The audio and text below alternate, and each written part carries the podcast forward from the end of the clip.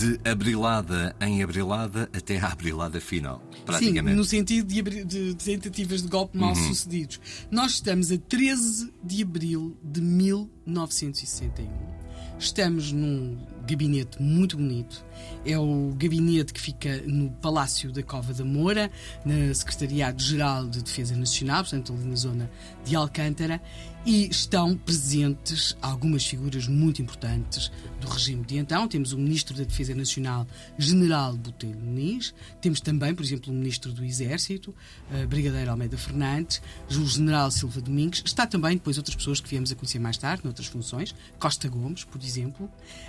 Uh, a guerra, note-se que estamos em abril de 1961, a guerra em Angola tinha começado há pouco, e uh, estes homens ocupam todos cargos muito importantes e estão ali reunidos porque uh, querem uh, impor o afastamento de Salazar, consideram que a situação, do ponto de vista militar, é muito grave e, e acham que não só o afastamento de Salazar é importante, como é importante que os militares tomem uma posição sobre o que está a acontecer em Portugal, sobre o regime, sobre a nova situação militar criada pelo conflito em Angola.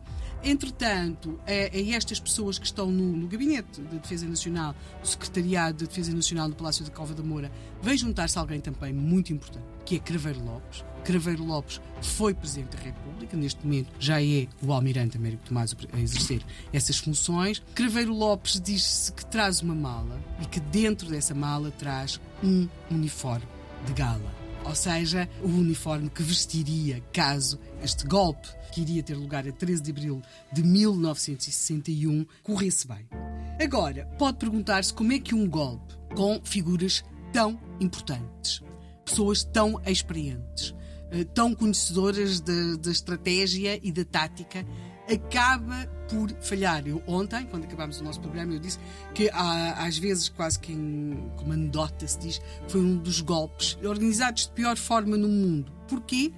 Porque estas pessoas que estão ali dentro acreditavam que, eh, e tendo em conta os cargos que ocupavam, que bastaria anunciar a sua determinação Aliás, eles não tinham feito segredo dela, tinham estabelecido contactos com o então Presidente da República para lhes dar conta da sua decisão, tinham falado com outros militares também, nomeadamente com Cousa da Riaga, e portanto eles estavam absolutamente firmes nas suas posições e consideravam que bastava fazer esse anúncio, comunicar com outras chefias militares e essas chefias militares poriam os seus homens à sua disposição e que com esta simples manifestação de intenções e vindo algumas unidades para a rua, a situação política se modificaria.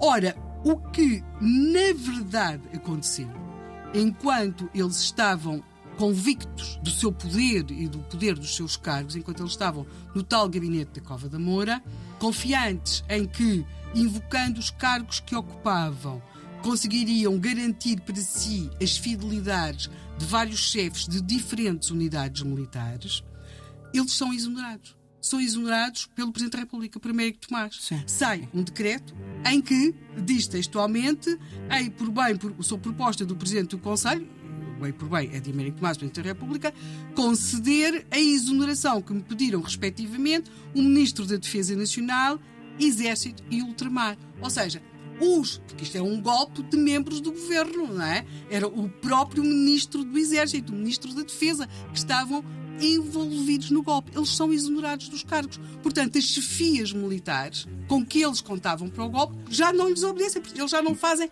parte da cadeia de comando. Aliás, eh, poderiam ter saído para a rua, mas isso já era uma coisa muitíssimo mais complicada. Portanto, aquilo que tinha sido concebido como um golpe palaciano não o pode ser porque as pessoas que estavam à frente do golpe tinham deixado de fazer parte dos palacianos. Aliás, ocorre também uh, entre para lá da questão da mala, onde o antigo Presidente da República, Craveiro Lopes, teria levado a sua farda de gala para envergar uh, se o golpe tivesse sido bem sucedido e ele assumisse então novas funções. Uh, Contava-se também que algumas das pessoas que estavam naquele gabinete da Cova da Moura, quando vão sair, já não têm chofer, porque como tinham deixado de ter os cargos que ocupavam, também já não tinham sequer viatura de Estado que as transportasse. Isto chega a ser bastante humilhante, não é? É muito humilhante. é profundamente humilhante. Portanto, é o chamado uh, Abrilada de 61, ou golpe Botelho Muniz, uh, um golpe que teve entre uh, os seus protagonistas ministros, altas patentes do Exército, das Forças Armadas, mas em que realmente estas pessoas, se calhar, confiaram demais nos cargos que ocupavam e, se calhar, subestimaram também o ardil do inimigo. Abril só há um? Não, senhora. Abril houve muitos. Uns mal-sucedidos, ou muitos mal-sucedidos, e um bem-sucedido.